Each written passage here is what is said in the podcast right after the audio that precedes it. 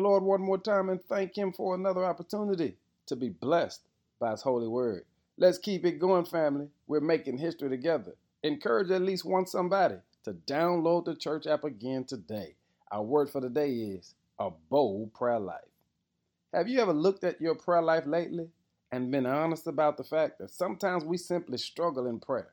And for some of us, our prayer lives are flat, dull, predictable, stale, and downright boring. It is as if we are afraid to talk to God in prayer, or we don't know what to say when we're in prayer. But when you read the Bible, you'll discover you can have a bold prayer life. God can handle it. In Psalm 59, verse 1, listen to this Rescue me from my enemies, O God. Protect me from those who come to destroy me. Rescue me from these criminals. Save me from these murderers. They have set ambushes for me.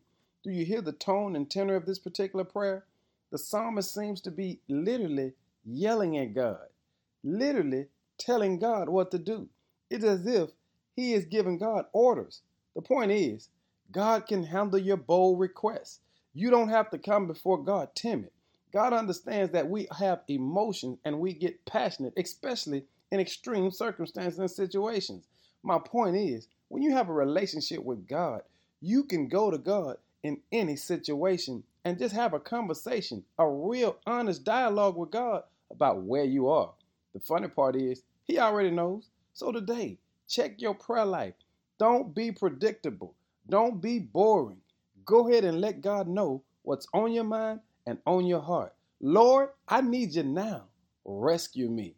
Hey, family, you'll be amazed to find out God can handle it. Go ahead. Be bold today. In Jesus' name. Amen.